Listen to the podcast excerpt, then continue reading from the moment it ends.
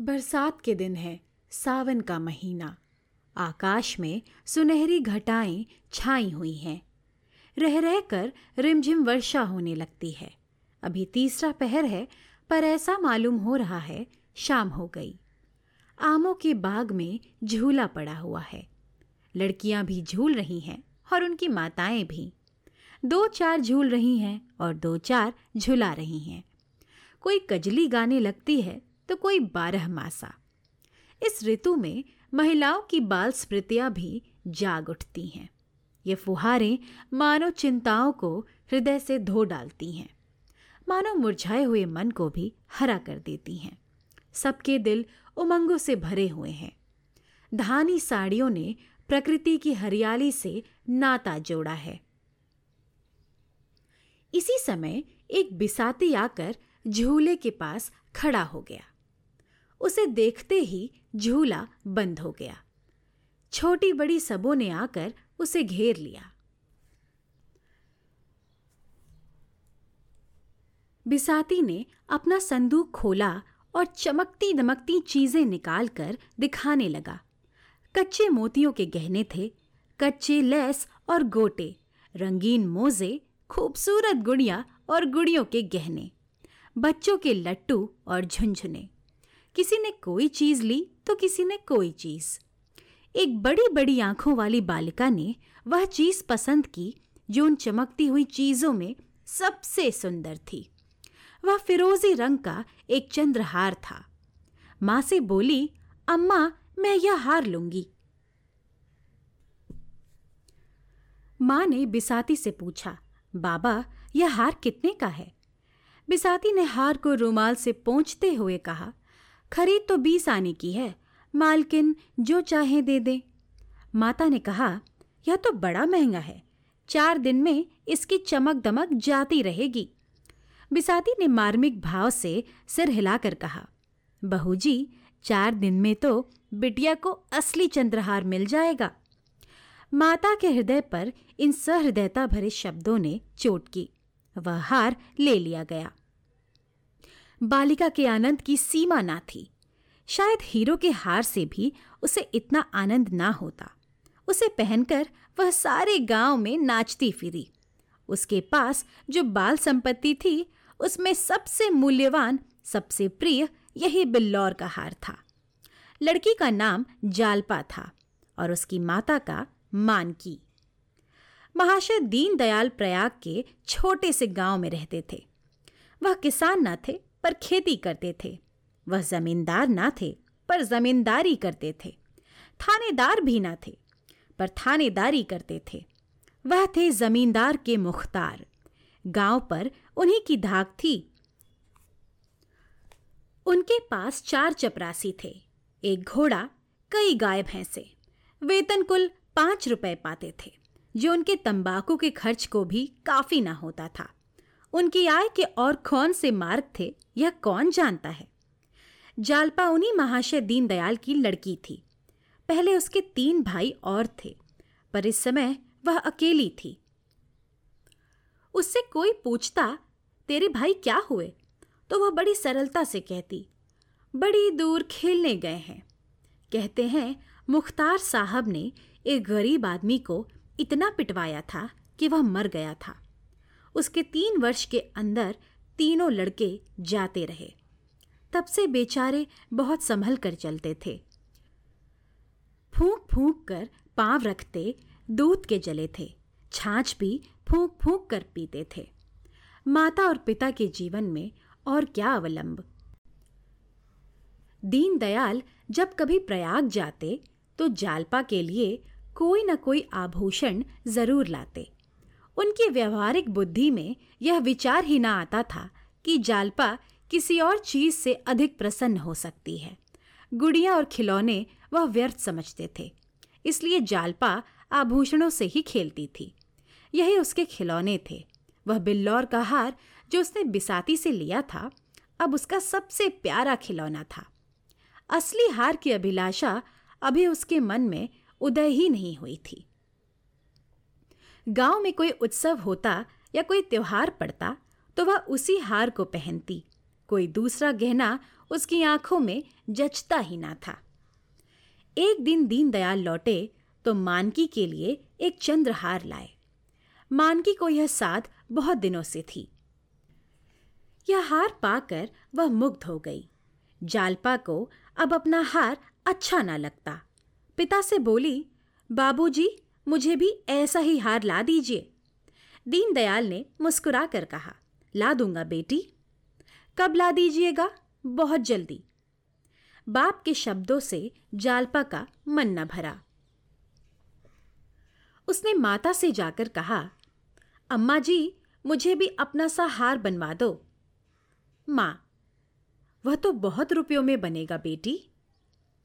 जालपा, तुमने अपने लिए बनवाया है ना? मेरे लिए क्यों नहीं बनवाती? माँ ने मुस्कुरा कर कहा, तेरे लिए तेरी ससुराल से आएगा। यह हार छह सौ में बना था। इतने रुपए जमा कर लेना दीनदयाल के लिए आसान ना था। ऐसे कौन बड़े ओहदेदार थे? बरसों में कहीं यह हार बनने की नौबत आई। जीवन में फिर कभी इतने रुपए आएँगे, इसमें उन्हें संदेह था। जालपा लजाकर भाग गई, पर यह शब्द उसके हृदय में अंकित हो गए। ससुराल उसके लिए अब इतनी भयंकर ना थी। ससुराल से चंद्रहार आएगा, वहाँ के लोग उसे माता पिता से अधिक प्यार करेंगे। तभी तो जो चीज़ ये लोग नहीं बनवा सकते, वह वहाँ से आएगी। लेकिन ससुराल से ना आए तो? उसके सामने तीन लड़कियों के विवाह हो चुके थे। किसी की ससुराल से चंद्रहार ना आया था। कहीं उसकी ससुराल से भी ना आया तो उसने सोचा तो क्या माता जी अपना हार मुझे दे देंगी? अवश्य दे देंगी। इस तरह हँसते खेलते सात वर्ष कट गए। और वह दिन भी आ गया जब उसकी चिर संचित अभिलाषा पूरी होगी। मुंशी दीनदयाल की जान पहचान के आदमियों में एक महाशय दयानाथ थे। बड़े ही सज्जन और सहृदय। कचहरी में नौकर थे और पचास रुपए वेतन पाते थे। दीनदयाल अदालत के कीड़े थे। दयानाथ को उनसे सैकड़ों ही बार काम पड़ चुका था। चाहते तो हज़ारों वसूल सकते थे, पर कभी एक पैसे की भी रवादार नहीं हुए थे। दीनदयाल के साथ ही उनका यह सलूक ना था, यह उनका स्वभाव था। यह बात भी ना थी कि वह बहुत ऊँचे आदर्श के आदमी हो, पर रिश्वत को हराम समझते थे। शायद इसीलिए कि वह अपनी आँखों से इस तरह के दृश्य देख चुके थे। किसी को जेल जाते देखा था, किसी को संतान से हाथ धोते।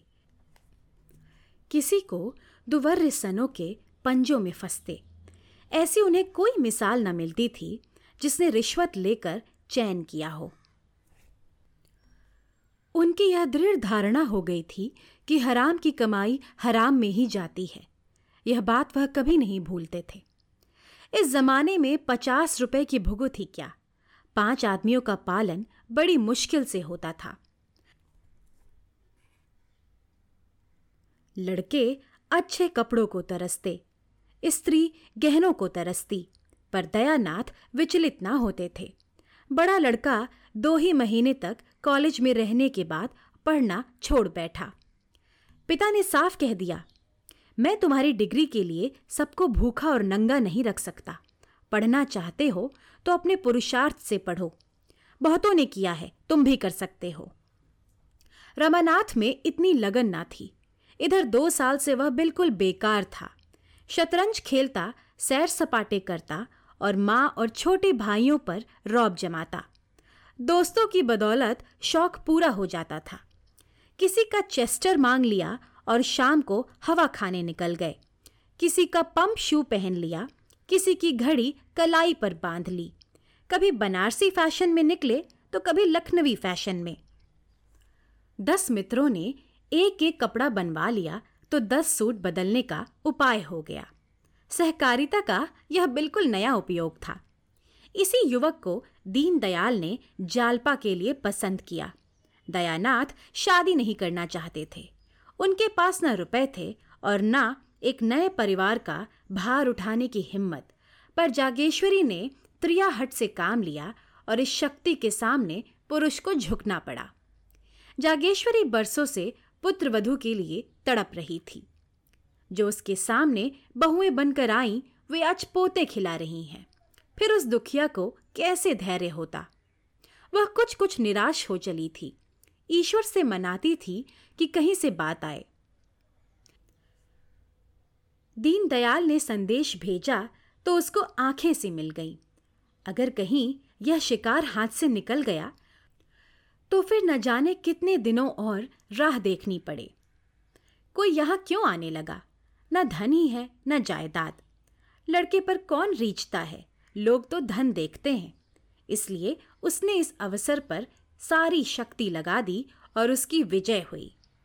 दयानाथ ने कहा, भाई, तुम जानो, तुम्हारा काम जाने।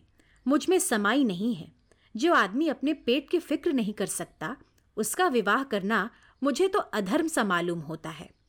फिर रुपए की भी तो फ़िक्र है। एक हज़ार तो टीम टाम के लिए चाहिए। जोड़े और गहनों के लिए अलग। ना बाबा, यह बोझ मेरे मान का नहीं। जागेश्वरी पर इन दलीलों का कोई असर ना हुआ। बोली, वह भी तो कुछ देगा। मैं उससे मांगने तो जाऊँगा नहीं। तुम्हारे मांगने की ज़रूरत ही ना पड़ेगी। वह खुद ही देंगे। लड़की के ब्याह में पैसे का मुँह कोई नहीं देखता। दीनदयाल पौढ़े आदमी है और फिर यही एक संतान है। बचाकर रखेंगे तो किसके लिए? दयानाथ को अब कोई बात न सूझी। केवल यही कहा, वह चाहे लाख दे चाहे एक ना दे। मैं न कहूँगा कि दो, न कहूँगा कि मत दो। कर्ज में लेना नहीं चाहता और लूँ तो दूँगा किसके घर से? जागेश्वरी ने इस बाधा को मानो हवा में उड़ाकर कहा, मुझे तो विश्वास है कि वह टीके में एक हज़ार से कम ना देंगे। तुम्हारे टीम टाम के लिए इतना बहुत है। गहनों का प्रबंध किसी सर्राफ से कर लेना। टीके में एक हज़ार देंगे तो क्या द्वार पर एक हज़ार भी ना देंगे? वही रुपए सर्राफ को दे देना। दो चार सौ बाकी रहे, वह धीरे धीरे चुक जाएँगे। बच्चा के लिए कोई ना कोई द्वार खुलेगा ही। दयानाथ ने उपेक्षा भाव से कहा, खुल चुका। जिसे शतरंज और सैर सपाटे से फुर्सत ना मिले, उसे सभी द्वार बंद ही मिलेंगे। जागेश्वरी को अपने ब्याह की बात याद आई। दयानाथ भी तो गुलछर्रे उड़ाते थे लेकिन उसके आते ही उन्हें चार पैसे कमाने की फ़िक्र कैसे सिर पर सवार हो गई थी। साल भर भी न बीतने पाया था कि नौकर हो गए। बोली, बहू आ जाएगी तो उसकी आँखें भी खुलेंगी, देख लेना। अपनी बात याद करो, जब तक गले में जुआ नहीं पड़ा है, तभी तक यह कुलेले हैं। जुआ पड़ा और सारा नशा हिरन हुआ। निकम्मों को राह पर लाने का इससे बढ़कर और कोई उपाय है ही नहीं। जब दयानाथ परास्त हो जाते थे तो अखबार पढ़ने लगते थे। अपनी हार को छिपाने का उनके पास यही संकेत था।